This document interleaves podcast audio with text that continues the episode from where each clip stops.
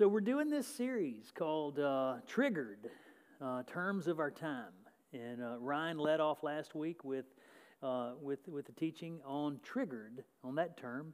And tonight we're moving on into the terms truth and to- toxic, uh, two, two terms that, uh, that get a lot of attention and a lot of use in our, in our culture these days. We're going to start with the, the scriptures that are connected here, and that's Jeremiah 2 and John 7. So if you, if you got an old fashioned book, turn to Jeremiah 2 and John, and, uh, John 7, and uh, maybe stick your finger in John 7, and we'll start in Jeremiah 2. Um, in case you want a, a, copy, there back on the back table, there's some, some Bibles. You're welcome to grab one of those if you'd like.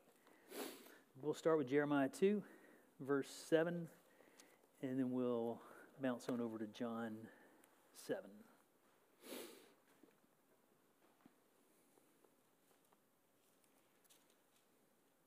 Let's pray.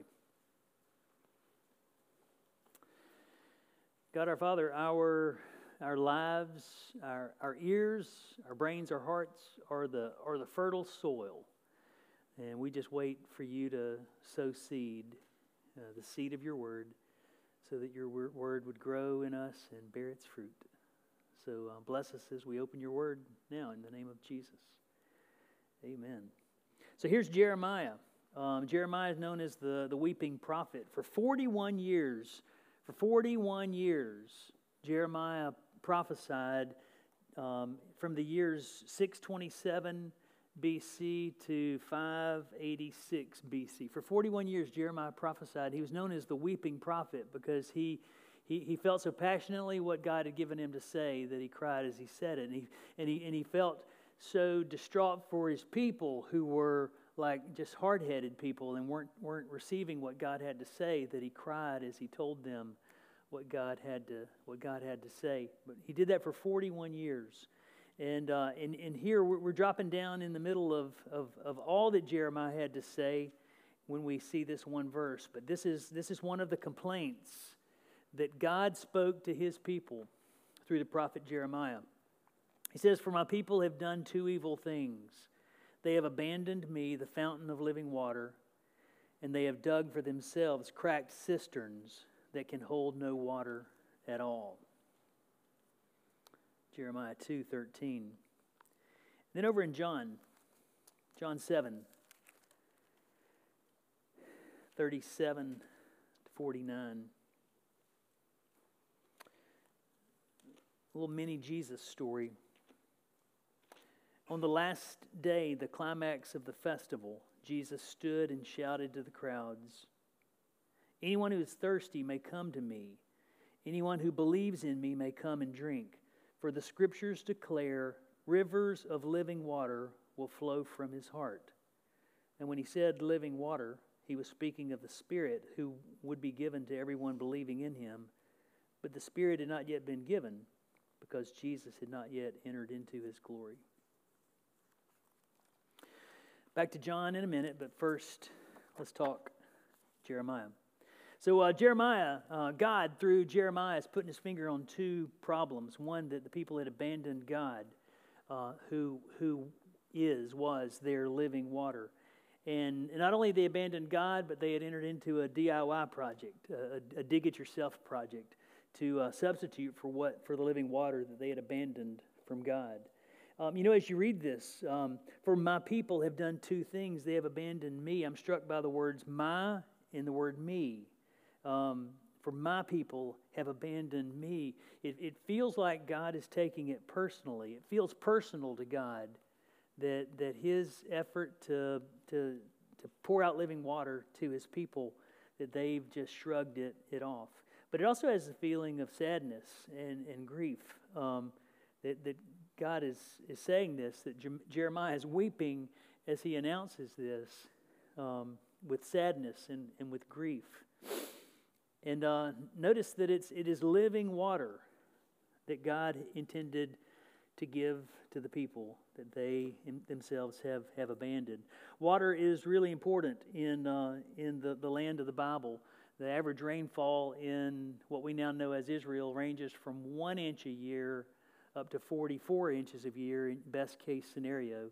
um, and, and for an average of about 20 inches of rain a year. That's a third of the rain that we get here in, in Mississippi.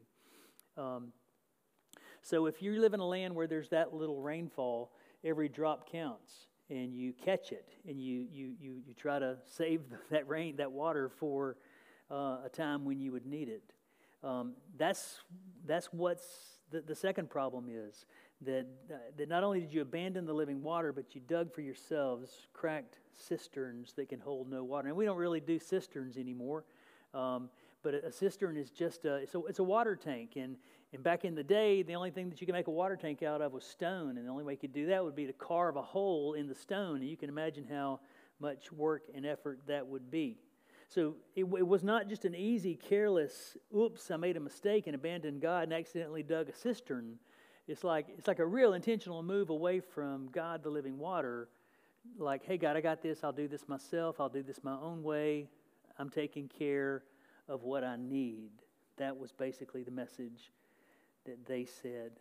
Don't miss, though, the comparison between the living water that, that, that God is, the fountain of living water, and the water that they would collect in a cistern. You know what happens when water sits around for days, weeks? It gets that funk, that skim, that, that little skimmy funk across the top, and things start swimming in it, and uh, the water just goes stale. And, and so that's the comparison living water versus stale water. And God offers the living water. So this is really, really negative here, but, but there's a real positive spin uh, don't just hear the negative angle of, of God being upset about the, the evil. Hear God's good intentions. God's good intention here is, is that, that, that God is, God's living water is the secret ingredient that brings life to our lives. It is, it is God that makes the difference, that God's living water is the secret ingredient that brings life to our, to our lives. And the other piece of the good news is that you don't have to do it yourself. You don't have to you don't have to make the most of your life. It's not up to you to, to achieve your full potential. um, yeah, you got a part to play in that. But it is God, God's living water poured into your life that you drink up that is what brings you to the full potential that God designed, desires for you. So, Jeremiah 2, living water. More living water, John 7. John 7. So this is, uh, John 7 is just kind of an updated version of the same provision, the same promise, the same intention of God to be living water to his people, to, to not just wind up the clock and leave it, but to create us in his image and then to invest in us living water that keeps things fresh. So when Jesus says what he says in John 7 38, um, it's an updated version of the same provision, the same promise that we see in Jeremiah 2. And that is this that, that God gives what we need that makes us alive. That God, like He did in Jeremiah, God gives us what we need that makes us truly alive. And, uh, but here we see that it, it's even better than that because now this new way, this updated uh, version of the same provision is that, that it's now not just like, uh, you know, kind of metaphorically water bubbling up, but it's literally the Holy Spirit in you.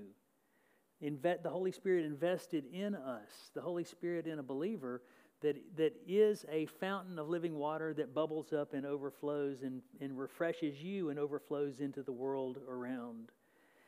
And Jesus gives the prerequisite for experiencing this um, some key words. First, anyone, anyone.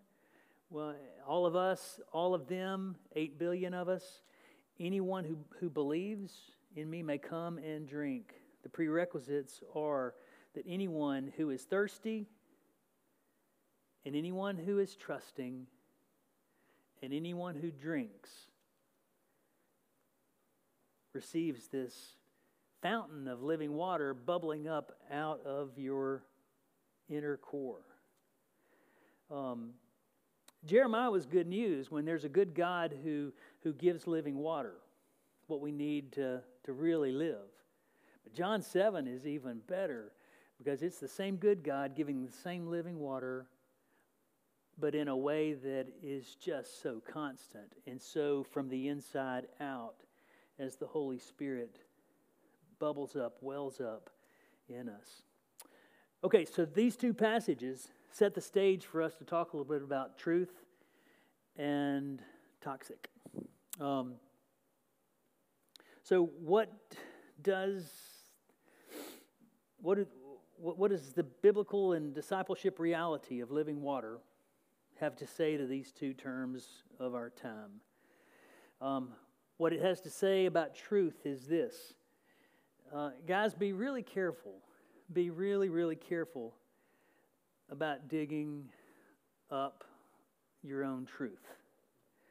Um, be really careful about where you get the information that is the basis for the way you live your life, for the way you do your relationships, for the way you do all that life involves. Be really, really careful where you get your information on which you base your life because the result you get kind of depends on the content that you start with.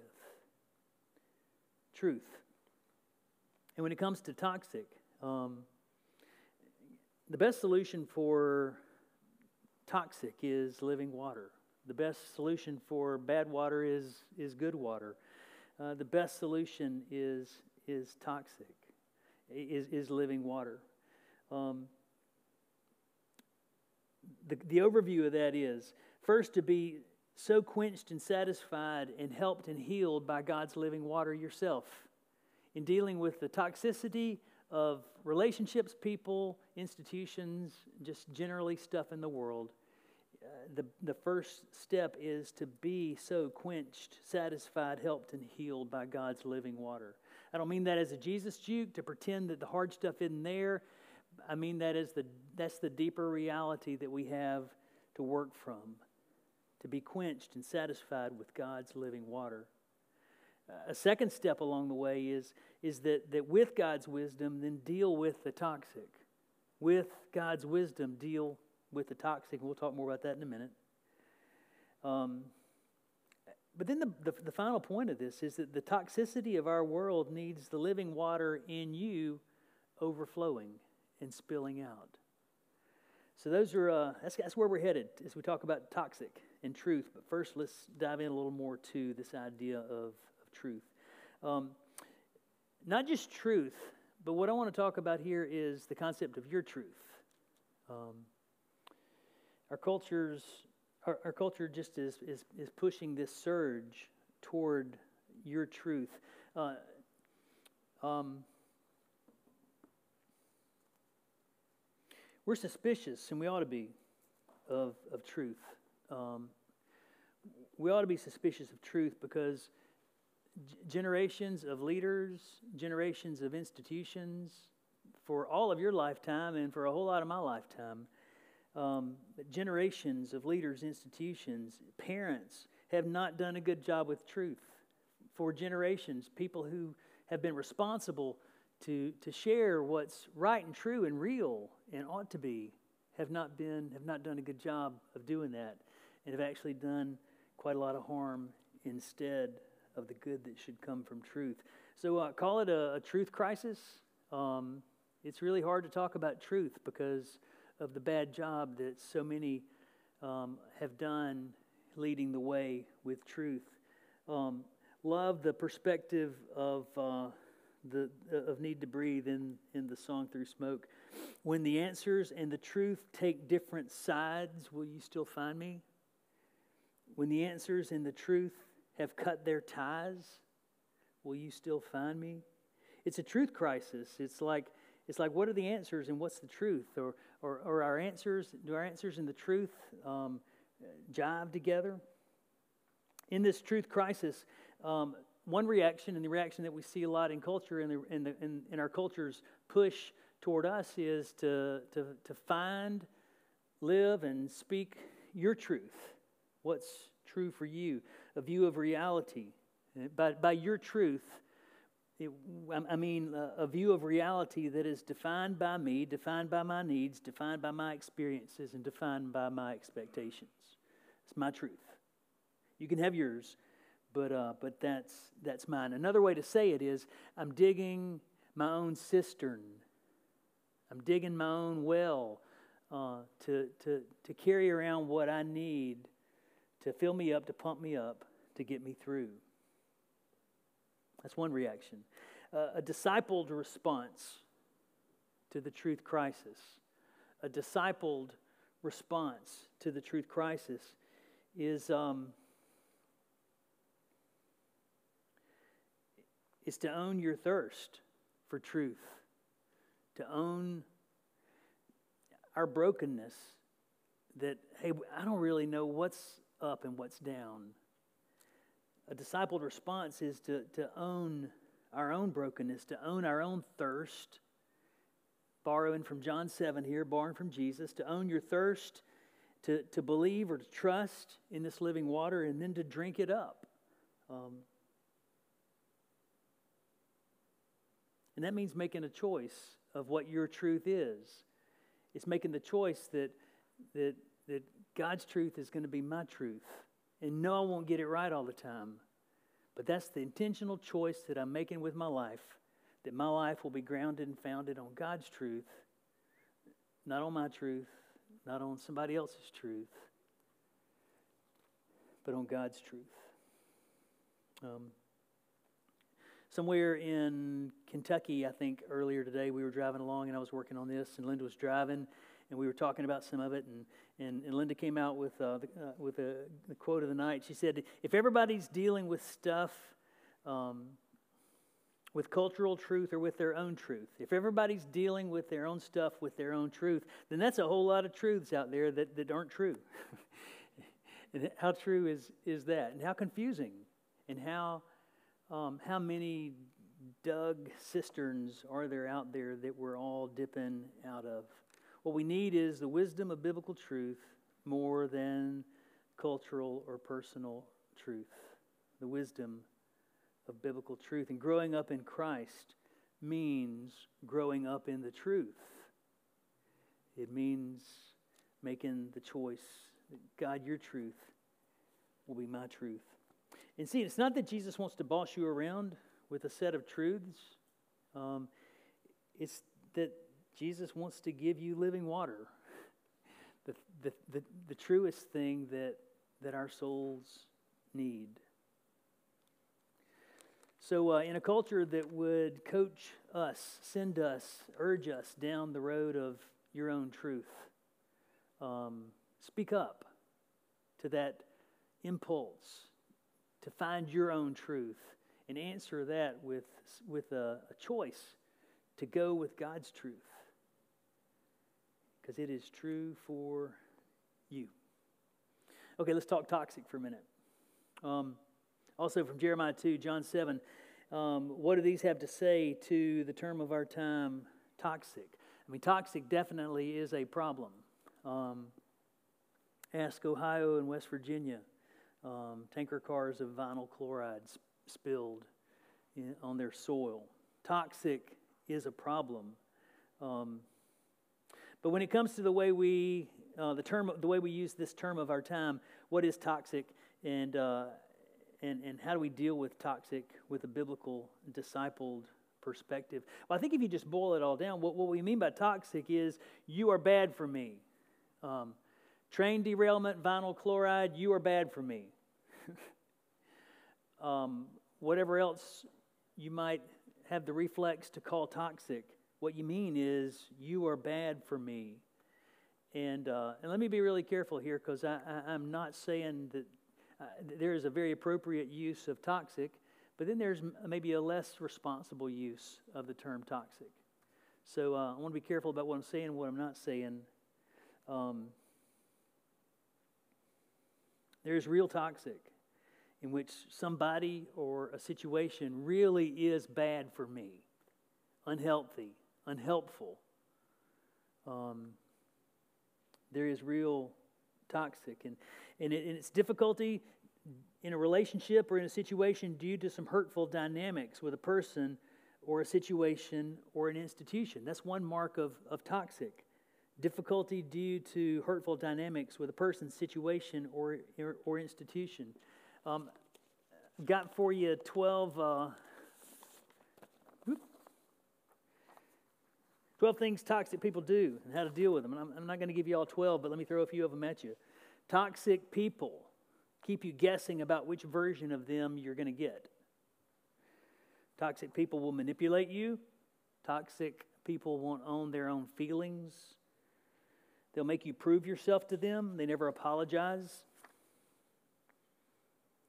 Toxic people will leave a conversation unfinished, just kind of leave you hanging. If I do that to you, uh, sorry, I didn't mean to be toxic. I just like didn't press the send button to the message, probably. toxic people use non-toxic words with a toxic tone. You ever gotten that one? They bring irrelevant detail into a conversation. They exaggerate. They're judgmental. Toxic. Toxic people, toxic institutions, toxic situations. There is real toxicity. And if you find yourself in that kind of a situation, um, let me throw a couple of things at you that, that, that really might help.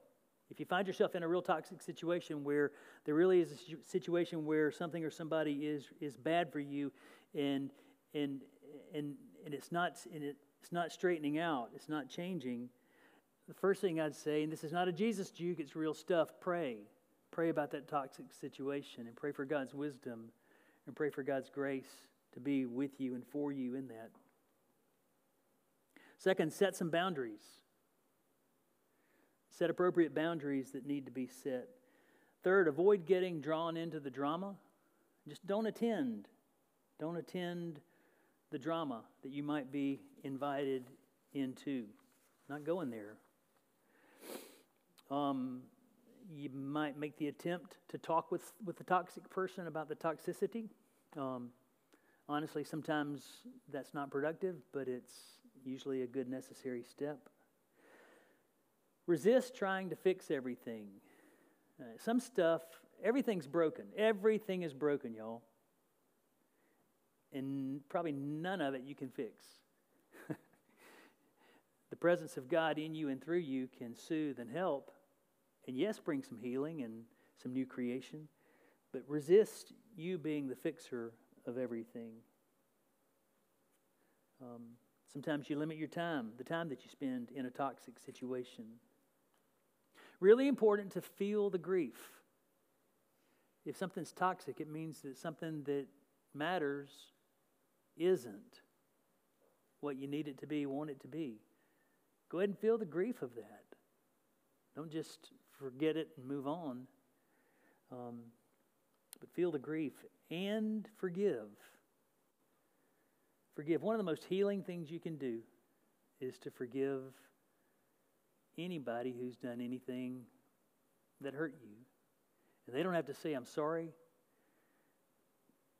because forgiveness is a one way street that you give. And, uh, and the only way, the way we can do that is through the forgiveness of Jesus. Just pass along to that person the forgiveness that Jesus um, has for them. Um, throw that at you just to give you some handles that there really are some things that you can do to deal with toxic situations. And if there's anything there that you want to uh, chat some more about, um, Linda and I both are really new experts on toxicity. So uh, we'd, be, we'd be happy to talk to you about toxic. Okay, so there's real toxic, but then there's mislabeled toxic. And the danger here um, is that when we miss, like, like, with, like Ryan said with triggered, if we, if we misuse triggered, then, then, then that kind of invalidates the valid uses of triggered when there really are trigger situations. Same kind of deal is true here. That if we um, mislabel things toxic that really aren't toxic, um, then that takes some of the, the credibility out of those the, the need to deal with something that really is toxic. So, um, a few thoughts about this dealing with mislabeled or mislabeled to- toxicity. Um, okay, sometimes what we call toxic is just old fashioned disagreement. Y'all, it's okay to disagree with people. It's really okay that people for people to disagree about things. Happens all the time. Probably should happen more often. Um, even in the church, it's okay if people disagree. It's not okay to disagree about some things in the church. There's, there's some there's some non-negotiables here.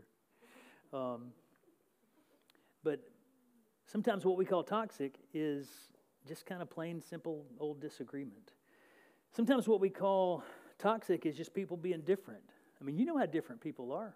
I mean, uh, and it's not toxic that somebody is different from you. It just means they're different from you. Maybe, maybe the differentness means that you're not going to be buddies. Maybe the differentness means that you're not even going to get along. But the differentness doesn't necessarily mean that one of you has to be toxic. Sometimes um, we, the thing we call toxic, um, we haven't even tried reconciliation. And I don't say that to put the burden on you, the one who's on the wrong end, the short end of that stick. But, uh, but I'm saying that, that there is the, the, the, the effort and attention, intention toward reconciliation that's important. But sometimes a, a situation just really is toxic. Um, so ask yourself when you're being hurt in a situation, when you're being bugged in a situation, ask yourself, um, what, why does this feel toxic?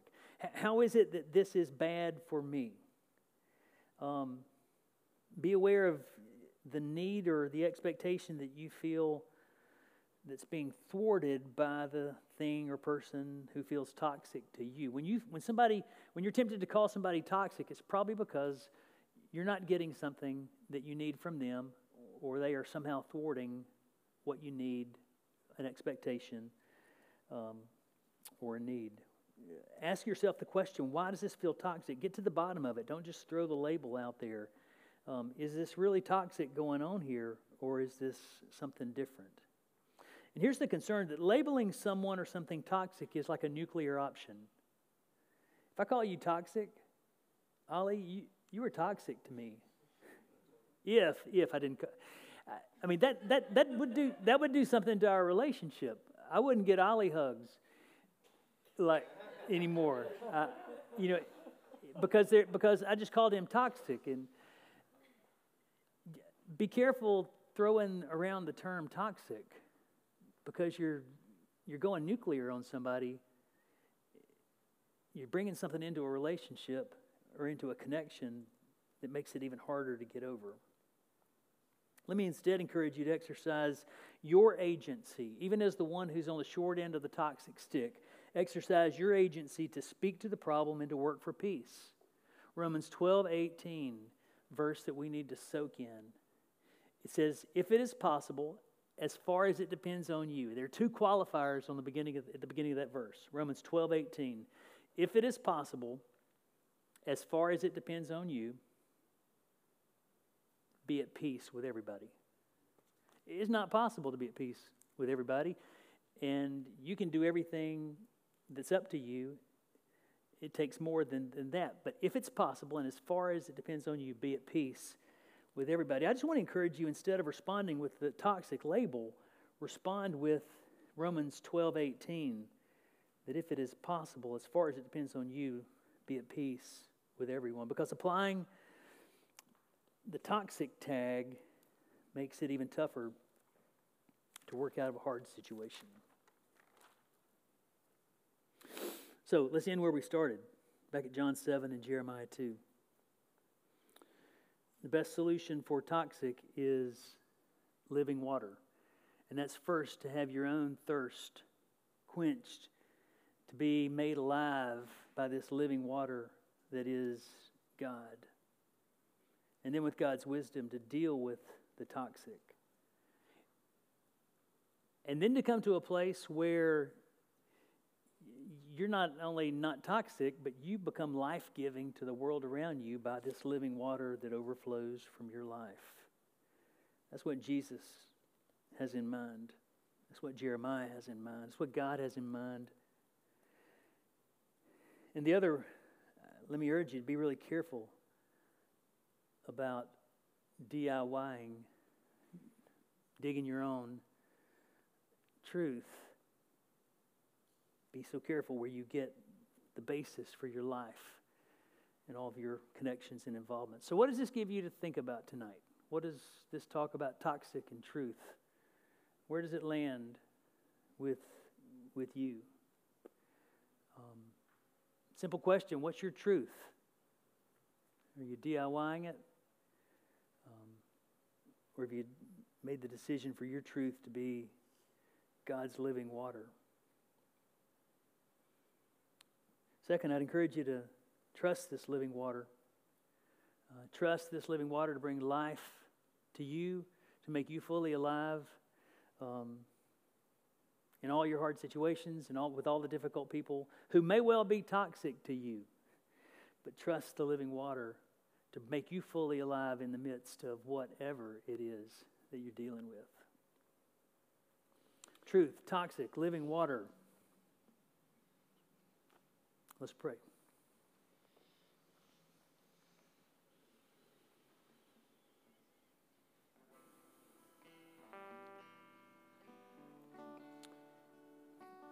Jesus, thank you for being our living water. Thank you for the promise that your Holy Spirit in us uh, not only satisfies our thirst, but overflows to a thirsty world around us.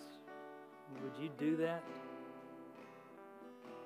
Would you do that for us tonight?